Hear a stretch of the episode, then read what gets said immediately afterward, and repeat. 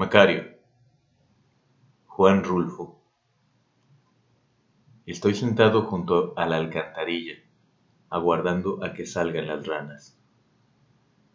Anoche, mientras estábamos cenando, comenzaron a armar el gran alboroto y no pararon de cantar hasta que amaneció. Mi madrina también dice eso, que la gritería de las ranas le espantó el sueño. Y ahora ella bien quisiera dormir. Por eso me mandó a que me sentara aquí, junto a la alcantarilla, y me pusiera con una tabla en la mano para que cuanta rana saliera a pegar brincos afuera, la apalcuachara a tablazos. Las ranas son verdes de todo a todo, menos en la panza. Los sapos son negros. También los ojos de mi madrina son negros. Las ranas son buenas para hacer de comer con ellas.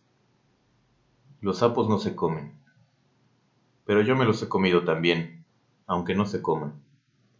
Y saben igual que las ranas. Felipa es la que dice que es malo comer sapos. Felipa tiene los ojos verdes, como los ojos de los gatos. Ella es la que me da de comer en la cocina cada vez que me toca comer. Ella no quiere que yo perjudique a las ranas. Pero a todo esto, es mi madrina la que me manda a hacer las cosas. Yo quiero más a Felipa que a mi madrina. Pero es mi madrina la que saca el dinero de su bolsa para que Felipa compre todo lo de la comedera. Felipa solo se está en la cocina arreglando la comida de los tres. No hace otra cosa desde que yo la conozco. Lo de lavar los trastes a mí me toca. Lo de acarrear leña para prender el fogón también a mí me toca. Luego es mi madrina la que nos reparte la comida, después de comer ella. Hace con sus manos dos montoncitos, uno para Felipa y otro para mí. Pero a veces, Felipa no tiene ganas de comer y entonces son para mí los dos montoncitos. Por eso yo quiero a Felipa, porque yo siempre tengo hambre y no me lleno nunca, ni aun comiéndome la comida de ella. Aunque digan que uno se llena comiendo, yo sé bien que no me lleno, por más que coma todo lo que me dé. Y Felipa también sabe eso. Dicen en la calle que yo estoy loco porque jamás se me acaba el hambre. Mi madrina ha oído que eso dicen. Yo no lo he oído. Mi madrina no me deja salir solo a la calle. Cuando me saca a dar la vuelta es para llevarme a la iglesia a oír misa. Allí me acomoda cerquita de ella y me amarra las manos con las barbas de su rebozo. Yo no sé por qué me amarra mis manos pero dice que porque dice que luego hago locuras. Un día inventaron que yo andaba ahorcando a alguien, que le apreté el pescuezo a una señora nada más por no más. Yo no me acuerdo. Pero a todo esto, es mi madrina la que dice lo que yo hago, y ella nunca anda con mentiras. Cuando me llama a comer, es para darme mi parte de comida y no como a otra gente que me invitaba a comer con ellos, y luego que me les acercaba me apedreaban hasta hacerme correr sin comida ni nada. No, mi madrina me trata bien. Por eso estoy contento en su casa. Además aquí vive Felipa. Felipa es muy buena conmigo, por eso la quiero. La leche de Felipa es dulce como las flores del obelisco yo he bebido leche de chiva y también de puerca recién parida. Pero no, no es igual de buena que la leche de Felipa. Ahora ya hace mucho tiempo que no me da chupar de los bultos esos que ella tiene donde tenemos solamente las costillas, y de donde le sale, sabiendo secarla, una leche mejor que la que nos da mi madrina en el almuerzo de los domingos. Felipa antes iba todas las noches al cuarto donde yo duermo. Se arrimaba conmigo, acostándose encima de mí o echándose a un ladito. Luego se las agujereaba para que yo pudiera chupar de aquella leche dulce y caliente que se dejaba venir en chorros por la lengua.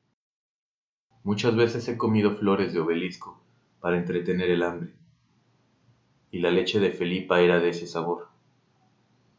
Solo que a mí me gustaba más, porque al mismo tiempo que me pasaba los tragos, Felipa me hacía cosquillas por todas partes.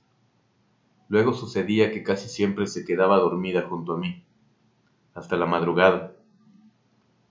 Y eso me servía de mucho, porque yo no me apuraba del frío ni de ningún miedo a condenarme en el infierno, si me moría yo solo allí, en alguna noche. A veces no le tengo tanto miedo al infierno, pero a veces sí. Luego me gusta darme mis buenos sustos, con ese de que voy al infierno, cualquier día de estos, por tener la cabeza tan dura y por gustarme dar de cabezazos contra lo primero que encuentro. Pero viene Felipa y me espanta mis miedos. Me hace cosquillas con sus manos como ella sabe hacerlo, y me ataja el miedo, ese que tengo de morirme, y por un ratito hasta se me olvida. Felipa dice, cuando tiene ganas de estar conmigo, que ella le cuenta al Señor todos mis pecados, que irá al cielo pronto y platicará con Él pidiéndole que me perdone toda la mucha maldad que me llena el cuerpo de arriba abajo. Ella le dirá que me perdone, para que yo no me preocupe más. Por eso se confiesa todos los días. No porque ella sea mala, sino porque yo estoy repleto por dentro de demonios y tiene que sacarme esos chamucos del cuerpo, confesándose por mí. Todos los días, todas las tardes de todos los días, por toda la vida, ella me hará ese favor. Eso dice Felipa. Por eso yo la quiero tanto. Sin embargo, lo de tener la cabeza así de dura es la gran cosa. Uno da de topes contra los pilares del corredor horas enteras y la cabeza no se hace nada. Aguanta sin quebrarse.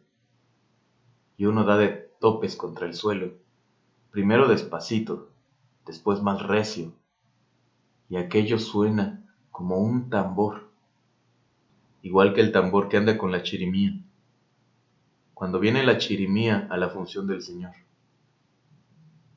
Y entonces, uno está en la iglesia, amarrado a la madrina, oyendo afuera el tum tum del tambor.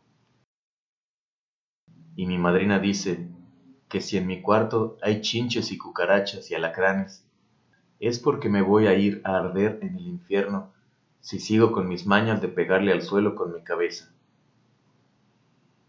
Pero lo que yo quiero es oír el tambor.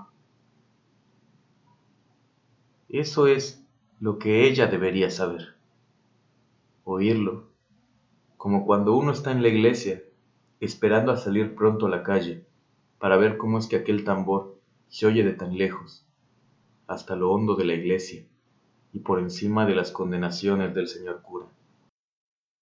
El camino de las cosas buenas está lleno de luz. El camino de las cosas malas es oscuro. Eso dice el señor cura. Yo me levanto y salgo de mi cuarto cuando todavía está oscuras, barro la calle y me meto otra vez en mi cuarto antes que me agarre la luz del día. En la calle suceden cosas. Sobra quien lo descalabre a pedradas apenas lo ven a uno. Llueven piedras grandes y filosas por todas partes. Luego hay que remendar la camisa y esperar muchos días a que se remienden las rajaduras de la cara o de las rodillas y aguantar otra vez que le amarren a uno las manos, porque si no ellas corren a arrancar la costra del remiendo y vuelve a salir el chorro de sangre. Ahora que la sangre también tiene buen sabor, aunque, eso sí, no se parece al sabor de la leche de Felipa. Yo por eso, para que no me apedren, me vivo siempre metido en mi casa Enseguida que me dan de comer, me encierro en mi cuarto y atraco bien la puerta para que no den conmigo los pecados mirando que aquello está a oscuras. Ni siquiera prendo el ocote para ver por dónde se me andan subiendo las cucarachas. Ahora me estoy quietecito. Me acuesto sobre mis costales y en cuanto siento alguna cucaracha caminar con sus patas rasposas por mi pescuezo, le doy un manotazo y la aplasto. Pero no prendo el ocote. No vaya a suceder que me encuentren desprevenidos los pecados por andar con el ocote prendido, buscando todas las cucarachas que se meten por debajo de mi cobija. Las cucarachas truenan como saltapericos, cuando uno las destripa. Los grillos no sé si a los grillos nunca los mato. Felipa dice que los grillos hacen ruido siempre, sin pararse ni a respirar, para que no se oigan los gritos de las ánimas que están penando en el purgatorio. El día en que se acaben los grillos, el mundo se llenará de los gritos de las ánimas santas y todos echaremos a correr espantados por el susto. Además, a mí me gusta mucho estarme con la oreja parada, oyendo el ruido de los grillos. En mi cuarto hay muchos. Tal vez haya más grillos que cucarachas aquí, entre las arrugas de costales, donde yo me acuesto. También hay alacranes. Cada rato se dejan caer del techo y uno tiene que esperar sin resollar a que ellos hagan su recorrido por encima de uno hasta llegar al suelo porque si algún brazo se mueve o empiezan a temblarle a uno los huesos, se siente enseguida el ardor del piquete. Eso duele. A Felipa le picó una vez uno en una nalga. Se puso a llorar y a gritarle con gritos queditos a la Virgen Santísima para que no se le echara a perder su nalga. Yo le unté saliva. Toda la noche me la pasé untándole saliva y rezando con ella y hubo un rato, cuando vi que no se aliviaba con mi remedio, en que yo también le ayudé a llorar con mis ojos todo lo que pude. De cualquier modo, yo estoy más a gusto en mi cuarto que si anduviera en la calle, llamando la atención de los amantes de aporrear gente. Aquí nadie me hace nada. Mi madrina no me regaña porque me vea comiéndome las flores de su obelisco, o sus arrayanes, o sus granadas. Ella sabe lo entrado en ganas de comer que estoy siempre. Ella sabe que no se me acaba el hambre, que no me ajusta ninguna comida para llenar mis tripas, aunque ande a cada rato pellizcando aquí y allá cosas de comer. Ella sabe que me como el garbanzo remojado que le doy a los puercos gordos y el maíz seco que le doy a los puercos flacos. Así que ella ya sabe con cuánta hambre ando desde que me amanece hasta que me anochece. Mientras se encuentre de comer aquí en esta casa, aquí me estaré, porque yo creo que el día en que deje de comer me voy a morir. Y entonces me iré con toda seguridad derechito al infierno. Y de allí ya no me sacará nadie, ni Felipa, aunque sea tan buena conmigo, ni el escapulario que me regaló mi madrina y que traigo enredado en el pescuezo. Ahora estoy junto a la alcantarilla, esperando a que salgan las ranas. Y no ha salido ninguna, en todo este rato que llevo platicando. Si tardan más en salir, puede suceder que me duerma. Y luego ya no habrá modo de matarlas. Y a mi madrina no le llegará por ningún lado el sueño si las oye cantar y se llenará de coraje. Y entonces le pedirá a alguno de toda la hilera de santos que tiene en su cuarto que mande a los diablos por mí, para que me lleven a rastras a la condenación eterna, derechito, sin pasar ni siquiera por el purgatorio. Y yo no podré ver entonces ni a mi papá ni a mi mamá, que es allí donde están. Mejor seguiré platicando de lo que más ganas tengo es de volver a probar algunos tragos de la leche de Felipa. Aquella leche buena y dulce como la miel, que le sale por debajo a las flores del obelisco.